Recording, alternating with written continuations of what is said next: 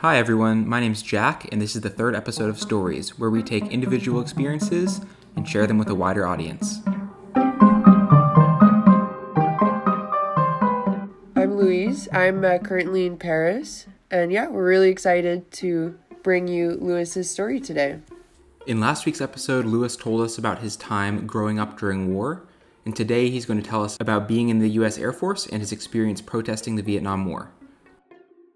Yeah, so after I graduated medical school, I was an intern and in San Francisco. And that time there were a lot of big anti-war demonstrations. Even when I was a senior in medical school, there was a in 1965, there was a big demonstration at the Pentagon. I think it was the first big anti-war one. And I went. And at that time I was forget my title in the I had a military title. I guess I was on inactive duty or something. I I had been uh, I had I was in the military. I had a choice of either being drafted when I graduated or the putting off going in the military till after I had specialty training, which would be three or four years. So I did that, and so they gave me uh, a rank, but it was not active. I forget the criteria of it. Now that I'm, you know, it's interesting because when I went to that demonstration in Washington, there were a lot of uh, military people and police. I mean, I didn't see anything bad happening, but some bad things did happen. I read about tear gas. And I was a little afraid of being stopped by the police because I had this military rank and I was afraid I could really get in trouble for being there, which I probably wouldn't have. But anyway, and then when I was in San Francisco, I was in some anti war demonstrations, uh, including a very, very big one that, that went from Berkeley down toward Oakland, a famous one, because it was attacked by the Hells Angels uh, on the way. You know, I was in, I didn't see it personally. It seemed like very festive march, you know, but there was some violence in it. Anyway, so then after I finished all my training, so then I was back in Manhattan for three years for my psychiatric training. I wasn't, I don't think I was really very involved in any particular activities, uh, but I'm not too, you know, I think uh, that's when I remember seeing Malcolm X. Was it was it was maybe it was before that time. There was a lot going on in the environment then, a lot of turmoil. The war was growing bigger, and there was more. It was like it has it is now. I mean, the country was very polarized. People don't realize how split it was about Vietnam, and uh, how many people supported the war and considered people who were opposed to it to be traitors. You know, so I, I went into the military. I had the choice of going to Canada and trying to leave the country. I didn't want to do that. I was married then. So, anyway, uh, I had basic training. And then we came to, I was assigned to an Air Force base hospital in Ohio, in Wright Patterson Air Force Base, which is a big, very big Air Force base, or it was. Uh, and the, it was the base of the Strategic Air Command. Yeah, so I was definitely uh, against the war very much. And I joined, there was a group of, a movement of officers called the Concerned Officers Movement Against the War. So I joined that group and I, I, I talked to a lot of people about it. You know, it, it didn't involve a lot. There were groups of enlisted men or people who were not officers who were anti war and they sometimes wanted to talk to officers to support get support and then, uh, so sometime that year, that first year, I was on a radio program about the war. And the radio station was an Antioch College radio station, WYSO. And they were definitely a more left wing anti war station. I, I had some theories about the meaning of the war for soldiers and I wrote a couple articles about it. And I felt, you know, I was very aware that I was working for the Air Force, but I was also working for patients, and sometimes there was a conflict between those two obligations, you know, especially if the patients didn't want to go to war. Sometimes I saw patients who were sent to a psychiatric hospital because they had protested against the war. That happened a lot back then. It's a little like in Russia, you know, where if you're a dissenter, you can get put in psychiatric hospital. A lot worse in Russia, of course, no comparison. Uh, but sometimes they use that to get rid of people from the military. So they'd send them to a psychiatric hospital and uh, they'd get some diagnosis, and then the person would be discharged on a medical discharge. No hassle. You know, that was one way they, avoid, they got rid of dissenters. Yeah, uh, colleagues of mine saw this uh, fairly often. You know, I mean, pretty that regularly. To I mean, you know, it wasn't every Did day. you see this often? And I also testified in court martials, which is more serious. That's where somebody gets potential criminal penal- penalties against them for not obeying orders. And one of them involved a helicopter pilot who was flying a helicopter in Vietnam and he refused to go back after he came home on leave. He refused to go back to duty because he didn't like what he saw, what he had to do. So I remember his case very vividly. Uh, and he was court martialed and he was convicted. I think they gave him a light penalty, but he was he got a dishonorable discharge, which I don't know what finally happened to him, but that's not a good thing to have. Anyway, so and I remember I don't know I remember these court martials and uh, and I remember during the court martial it was in another base, so they'd fly me there, and I'd get put up in the officers' quarters, and then I'd go to dinner with people who uh, were involved in the trial or who were, you know, and they were always extremely friendly. I mean, in general, the Air Force officers were very friendly to me, and a lot of them were against the war. When you talk to them privately, although they would do their duty, you know, they would never disobey an order. So it was a strange experience for me because I was like an insider and an outsider at the same time. So then I was invited to be on this radio panel and uh, I participated. And I don't even remember what I said particularly. It wasn't going to be too shocking, but a little after that, I was called in to the base commander's office, and he said he was going to have a talk with me because he got a report that I had appeared on a radio show, and he asked me to tell him what that was about and why I did it. And uh, so I told him about it, and he listened to me. And basically, he was polite. And basically, what he said was, Well, you're allowed to speak up your opinions. You're not allowed to do it in uniform. If you weren't in uniform when you did this, that's fine. And but if you were in uniform or if you violated any of the other rules about it, you could be in some trouble. But right now, you know, just be careful. That was all. So that was that but it was like a little warning kind of thing. Made me anxious. And then in uh, in May '70, that was the Kent State shooting, and that really uh, upset me and a lot of other people a great deal. I overheard people talking about it in the uh, market, the commissary market at the Air Force Base, and I heard these women talking, saying those kids deserved it. They were asking for it. I was really shocked. But um, I began to feel more of this polarization. Anyway, uh, so I was very aware of being in this military world there at the same time, you know, being very opposed to it, even though they were treating me very well, you know.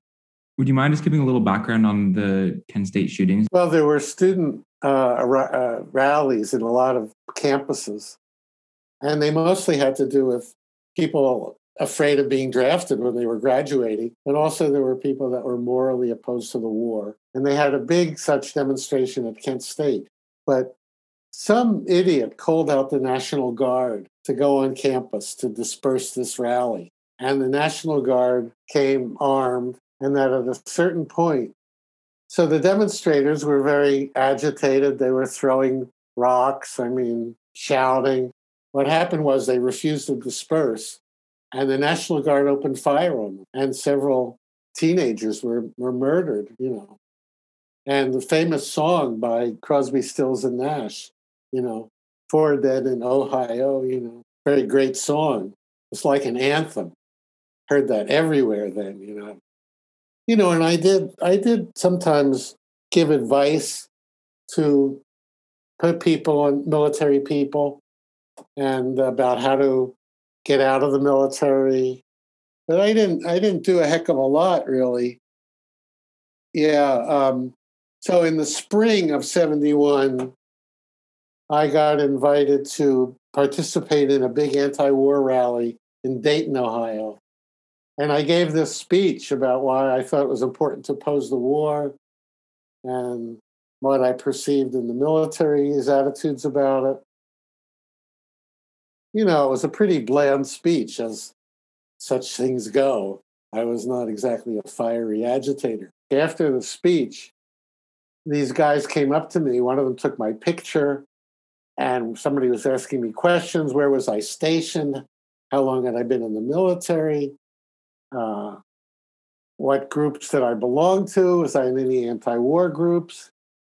And I said I'm in the concerned officers movement. I didn't, you know, I didn't lie about anything. I didn't have anything to lie about.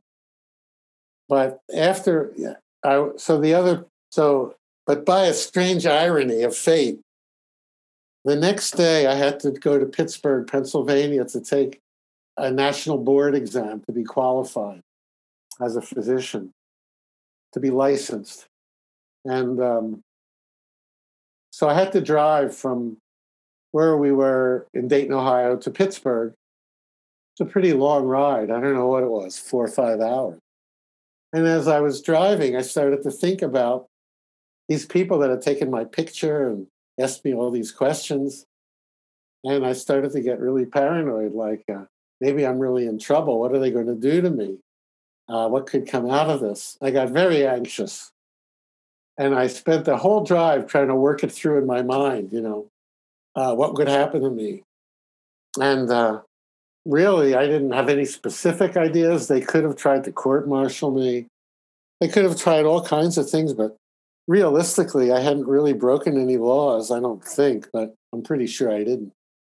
Do you think maybe there were, I mean, there were clearly unspoken rules of what could and could not be done? As you mentioned earlier, um, since some had, you know, medical s- statements made about them so they could not work anymore and stuff like that. But you, did you have any fear that that could happen to you? If they had wanted to, they could have tried to get rid of me.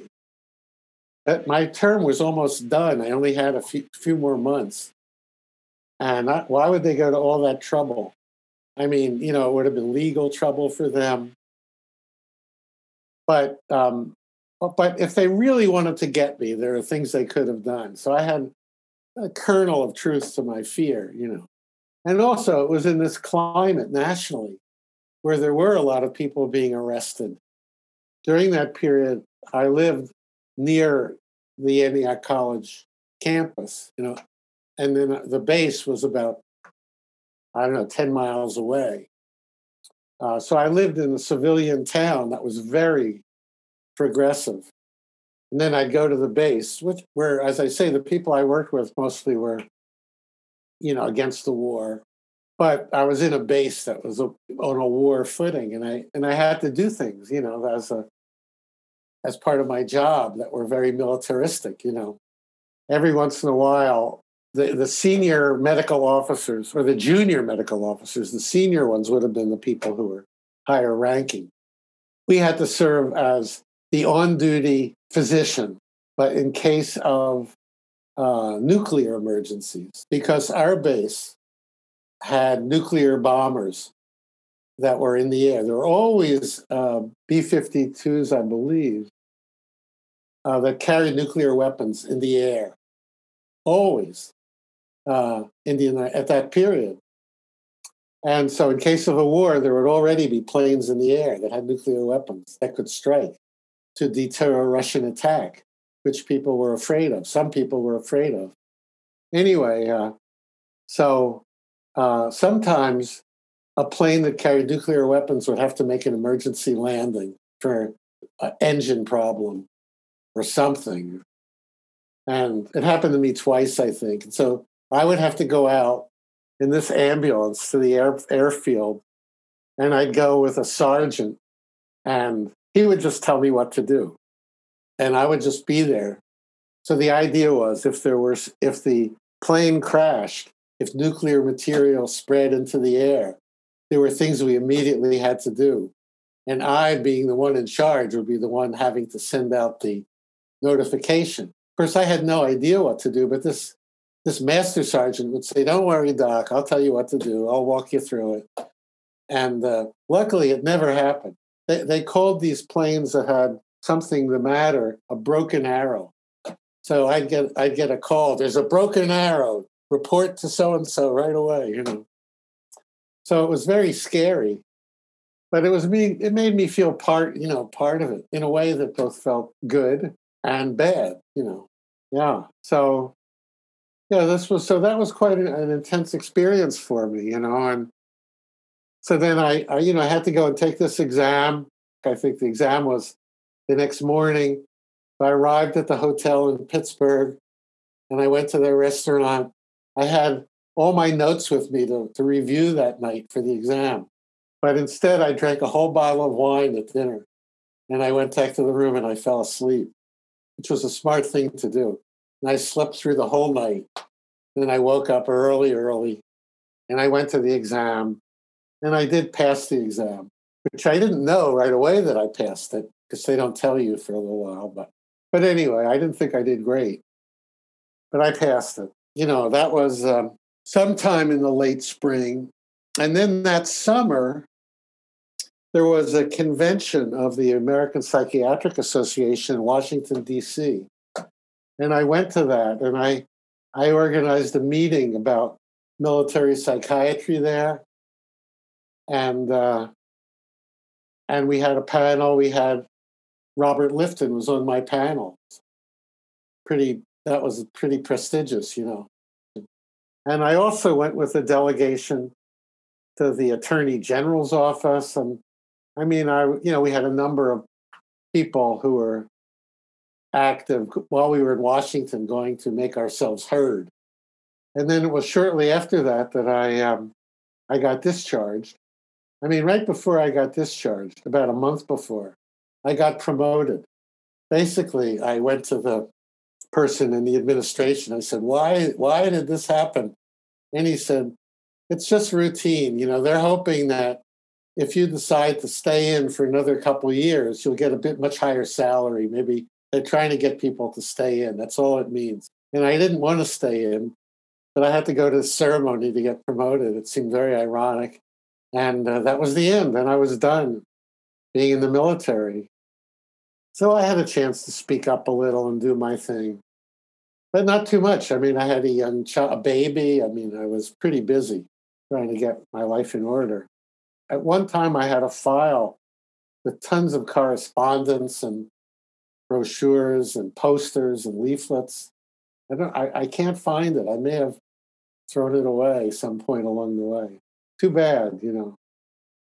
Anyway, so that's kind of my my uh, you know, sort of being on the fringe of what was happening in the United States, the big, the big powerful currents that were traversing the country then, and uh, the splits that were, I would say, not quite as bad as now, and that maybe it's a little worse now. So that's my uh, my my contact with my military life contact, and then of course, uh, you know, it was shortly after that that they did away with the draft in the United States. Because before that, I used to counsel lots of people who wanted to know how to talk to the military doctors to be disqualified from being drafted.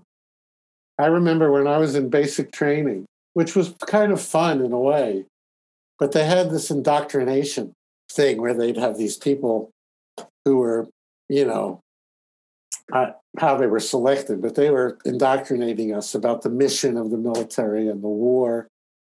And one of them, I remember, started out this talk. There were maybe 30 of us in the room. So he said, uh, Your ancestors came to America. I guess he was talking about the idea of what America stood for. And he said, Why did your ancestors come to America? And I said, To escape automatic uh, enlistment, conscription. I said, My ancestors came to avoid conscription, which was true. Because uh, in, in Russia, I mean, uh, you know, that was a reason, the reason that a lot of Jews left at the time that my family left was because of riots against Jews and because of conscription into the Tsarist army.